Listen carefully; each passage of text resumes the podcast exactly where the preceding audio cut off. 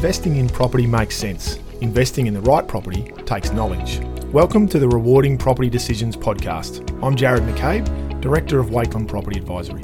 Join me for expert insights into the fundamentals, trends, and opportunities to help you create long term wealth through smart property decisions.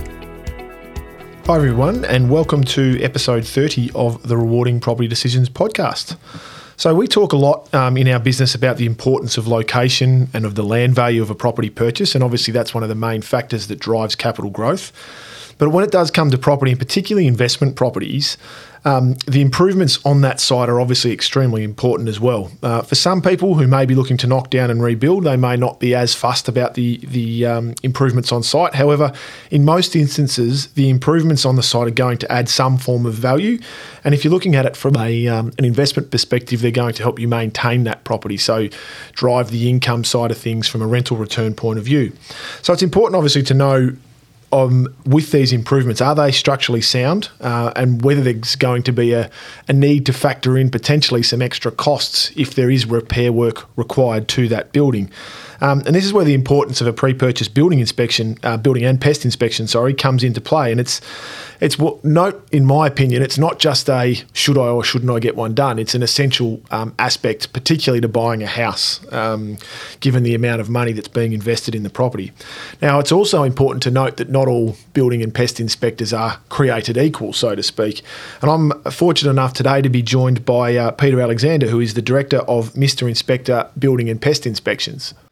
Thanks for joining us, Pete. How have you been? Very good, thanks, Jarrod. Very good. Friday, so I'm better. it's always good when it's leaning into the weekend.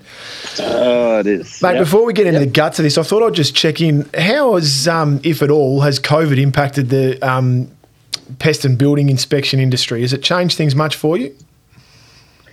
Well, not at, well. You wouldn't think so at the moment. I suppose early doors with COVID, there was a few. Um, you know, work was a little bit quieter because it was more difficult to get into homes. You know, some people weren't allowing it. Others uh, weren't really phased about it. Um, we had everything in place, and um, it, it look it was quieter, but um, at the moment it's just ticking over still. Um, once nothing- it sort of changed. once COVID really kicked in, I, I remember having a couple of conversations with you, but because a building and pest inspection quite often formed part of the settlement process, it, you got, you had a bit more flexibility around being able to do inspections, providing the occupant was happy for you to do so. Exact, exactly right. There was a lot of umming and ahhing as to what we were allowed to and what we weren't allowed to do. I think that was across the board with with the the what would you call them regulations? I suppose that Yep. the government brought in. No one really knew what the hell was going on at the very start, but once it came out, uh, it basically said, yeah, if it was anything to do with the um, the settlement of a property, we were allowed to do it. Yeah, so that sort of Um, grouped it in with valuations and that sort of thing as well, didn't it? Exactly right. So, look, some blokes weren't doing them. Some inspectors weren't doing them at all, um, and some agents weren't even allowing it. But uh, that there, hence, it was a little bit quieter. But Yes. look, it was still still going on. Yeah, good, Yeah. good. All right. Well, um, I just wanted to. I guess we'll probably have you on um, every so often. Probably get down to a bit of nitty gritty in other um, podcasts. But I thought today we might just give people a bit of an overview as to what's involved with the um, building and pest inspection process, because a lot of it happens um, without the the client being present. So it's it's good to find out what you're looking for and what you're doing. But as a bit of a background, um, what uh, qualifications are required for a building and pest inspector these days?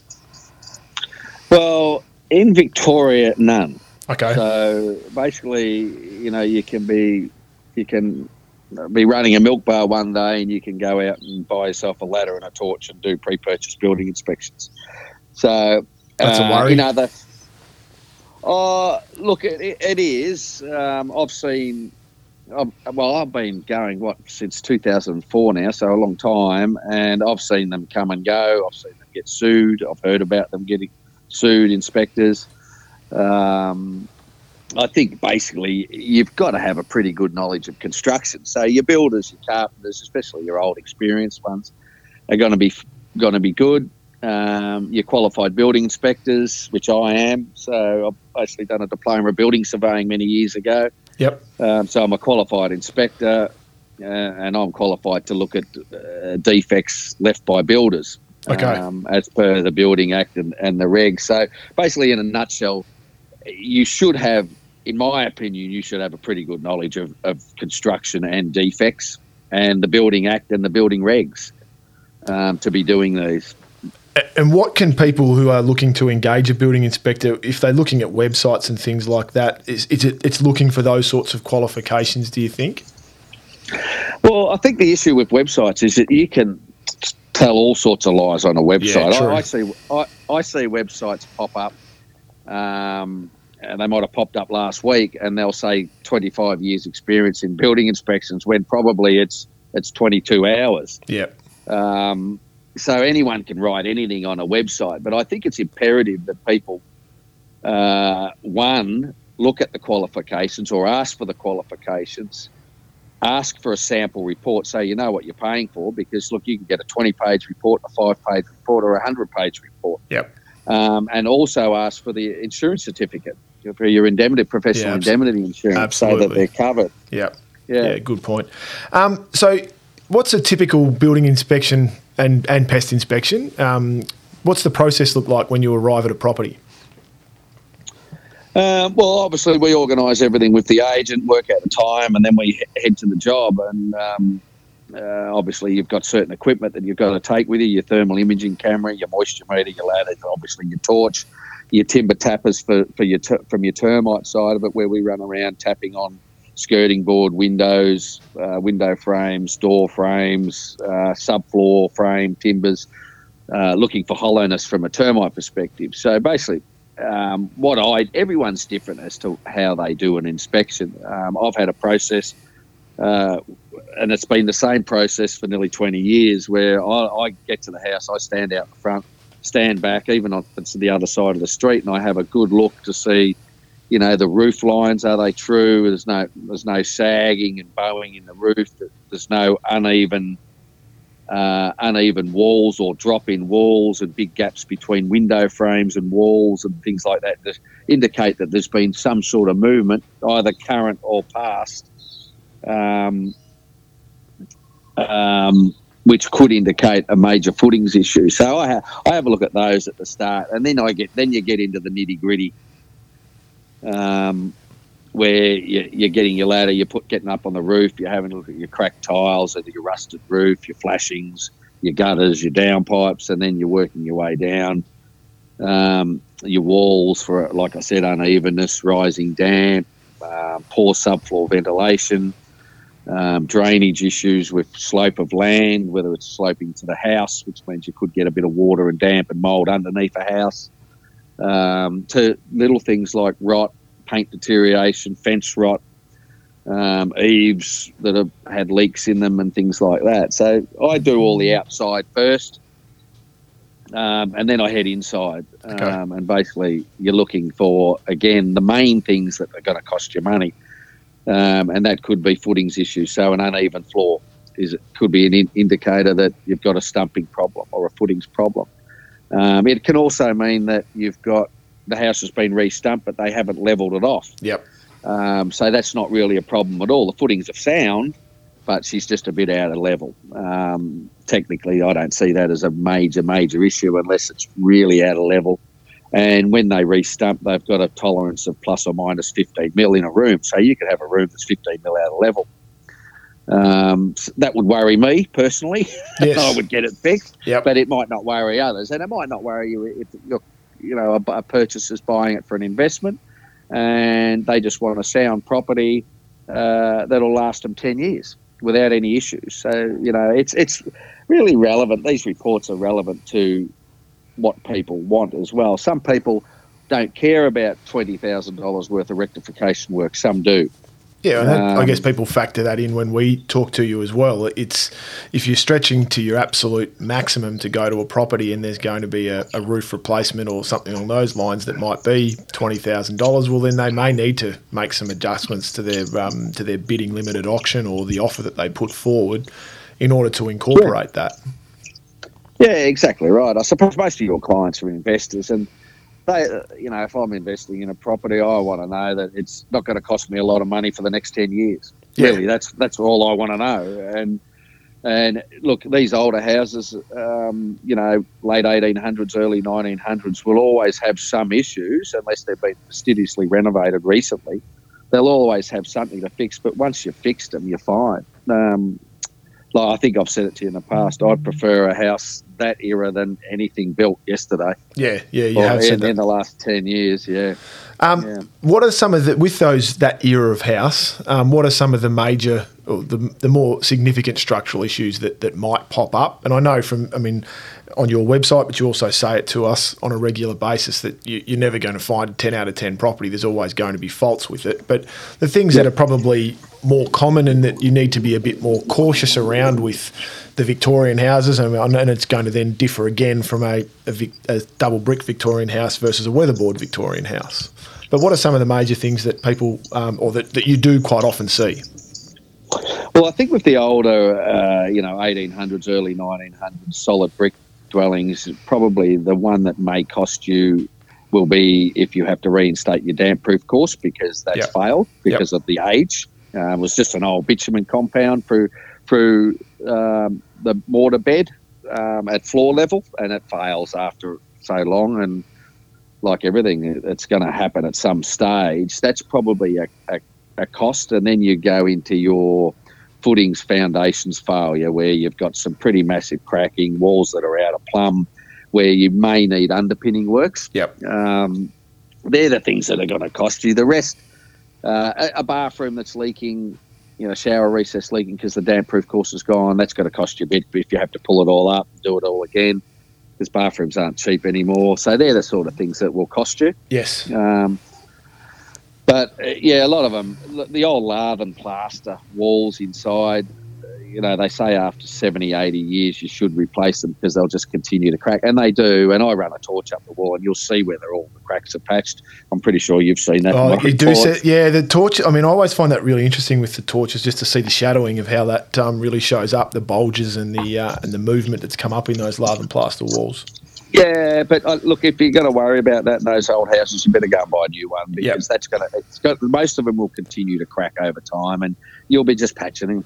Do you Mainly. find um, when you're doing the reports, um, or when you sorry doing the inspections, do you see very often um, where you can clearly tell that um, vendors or agents have um, patched up things or tried to cover up um, issues that may well have uh, have been more of apparent before you got there?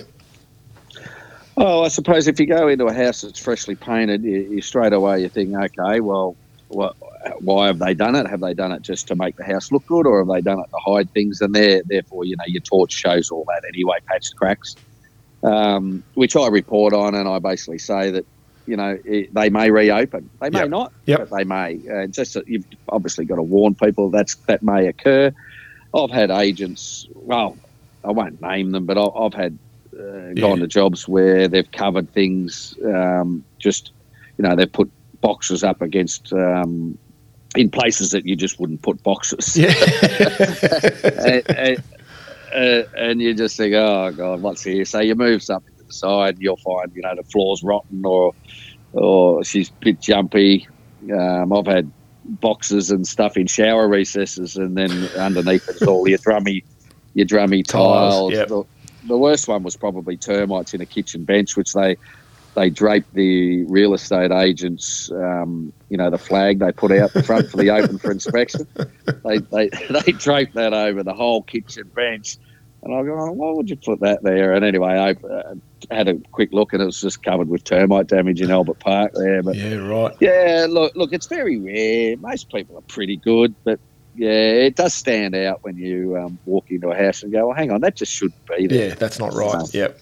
Yeah. How often do you think um, between you and the guys that you would suggest to someone that they would- would walk away from a property, say out of percentage wise? Oh, rarely, Yeah. rarely would I say that. It might be one a month, and that's you know that's typically termite issues. Yep. Yep. Um, uh, because with with the termites, we can't. If we find termite damage in the subfloor, we can't then go inside and start ripping open stuff and, and behind the walls and seeing what the studs are like. We just can't. So there's that that real risk there that there could be termite damage going all the way up through to the roof. Yep. So that's one. That's probably, and I, and I judge these on what I would do. Yes. Um, because because everyone's different. Like I could find rising damp in a house, and one person might say, "Well, I'm going nowhere near it," and another person might, might say, "Well, I don't care. I'll just get it fixed." Yeah. So I don't really things like that. I won't say, "Well, don't buy it." Um, that's not my job because every, everyone's different. Everyone's got to make a decision. But when it comes to termites, I probably, and I have done, whether I should or I shouldn't, said, look, pers- if it was me, I wouldn't touch it. I have done that. Yeah. Um, With the, the interesting thing that I think people will, will find, um, I've, I know I've spoken to you a number of times about it, but people always, I quite often have people say, "Oh, I don't really want to buy a weatherboard house; it's more likely to be susceptible to termites." But I know you've said to me that that's that you're far more likely with a brick house to see termites than with a weatherboard because of the extra moisture that's around. oh, look, look, any house can get termites. Anywhere where there's timber, it doesn't matter whether it's brick um, or whether it's weatherboard. It doesn't matter. Um, anything that's on a suspended floor, i.e., stumps, um, termites can enter it. They can just build their mud tunnel up the stump, Yep. whether it be a brick veneer or whether it be a weatherboard, and they just they can eat the frame, they can get into the floor and eat the floor. Um, I've done a house on a slab, a brick veneer, old Jennings house on a slab in the Pines in Frankston, um, and the place was riddled with termites, even Yeah. on a slab. Yep. They come up through the bathroom pipe penetration and they went right into the roof, and it was I think it worked out to be about one hundred forty-eight thousand dollars worth of damage. Jeez. And that that person had bought that house without getting inspection, and wanted us to check it just for anything that needed to be fixed. So they were stuck with that. Yeah. Right. Can't do much Yeah. about that. Yeah. Okay. No, unfortunately, they were stuck with it. Pretty sad, to be honest. Yeah. Um, Yeah. It doesn't really termites. Look, if you had a solid brick house on a slab, um, highly unlikely that the only area you would get termite damage might be in a in a skirting board or a, or a window frame. So relatively cheap to fix. Pretty rare for them to get up into the roof, but possible. Yep. Um, so there's less risk there. Um, but look, any house could get termites. Yeah. Any of them. The only ones I say don't worry about getting a termite inspection will be an upper level unit apartment flat. Yep. Yeah. Yeah. Yeah. Yep. Yep. Um, now, what I normally do as part of the podcast, Pete, and I'm sure you know this because you listen to it every week, but um, it, I do. what I, we uh, we quite often br- try and bring in some some practicalities and some examples of stories that, that have happened during your working career. Have you got any specific horror stories or positive stories where you've found something notified, stopped a, um, stopped someone proceeding, or where they've found something out that they've been able to factor in? Is this something that, that might be of note to um, to our listeners? Oh, look, uh, you know, apart from the people that have bought houses without getting the inspection and got it done later on, um, I, I've had of late probably, uh, which I think is pertinent, but of late the REIV seems to be uh, their uh, their clauses in their contracts in the section 32 when the client might say, "Oh, look, I want to get a building inspection subject, make it subject to a building inspection." They sneak in the uh, the clause that says subject to a building inspection with no major structural defects or live termites. Um, and they, uh, they, without reading it, which is you know pretty much everybody, including myself at times, I go, yeah, yeah, that's fine, and just sign away. Um, then I do the inspection, and I can find multiple defects that aren't of a structural nature, Yep. which could cost a hell of a lot of money to fix. Yep. For example, a whole roof replacement. The, the old concrete tiles are gone. You need a new roof. Uh, rising damp, leaks from bathrooms. And uh, you Um, may you said I think you said too live termites. Termites don't have to be there anymore to have not done huge amounts of damage. Yeah, but a lot of the times your, your termites uh, is going to be structural damage Mm. because they're going to get into the floor frame, which is all structural. Yep. Um, so that's not you too get, bad. You It- that. Yep. Yeah, the major structural one is the one that I don't like. I, I just think people should. I know it costs money, and I know the reasons why a lot of people do it, but I think if you sign that contract with that clause, you just you're not going to be a happy camper with an old house because, like I said, when I come back with those defects, you're stuck with it. Mm. And rising damp could be thirty, forty thousand dollar fix. Yeah. Yeah. Um, absolutely. and then, then it's it becomes your property, and then you're paying lawyers more than the building inspection, well, far more than the, what the building inspection costs you to try and get out of the contract. Yeah, the wording. I've had, I've had just go ahead. Go yeah, ahead. I've, yeah, I've had I've had clients um, ring me up and say, "Oh, can you can you write in that that's a major structural defect? I need to get out of this. I can't buy this property." Yeah. Well, no, I can't. I'm sorry because it's not structural. Yeah. You know.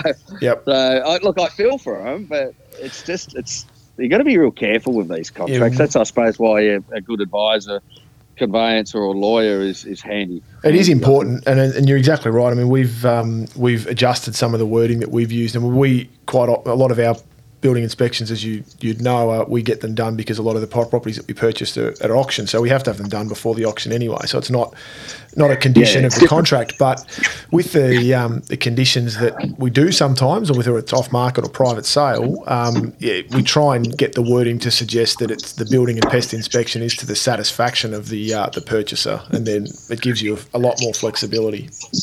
Oh, it does, and uh, any I think that anyone that doesn't do it's crazy. Um, yeah, like obviously, like you just said, it's auctions buyer beware. So you've just got to get it done. But you know, if you're putting in an offer at subject to, you've got to be, in my opinion, and, and I know real estate agents that wouldn't sign that contract. Yeah, exactly. Wouldn't. Um, it's got to be subject to a satisfactory building and pest inspection. Simple, Hmm. quite easy.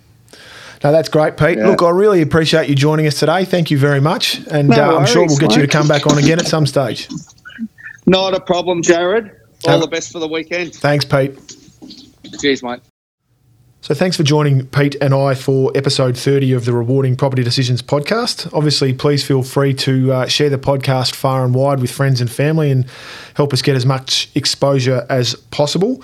And if you would like any further information, uh, please visit our website, wakelin.com.au, or you can visit Pete's website, which is mrinspector.com.au. And we wish you all the best with your property decisions.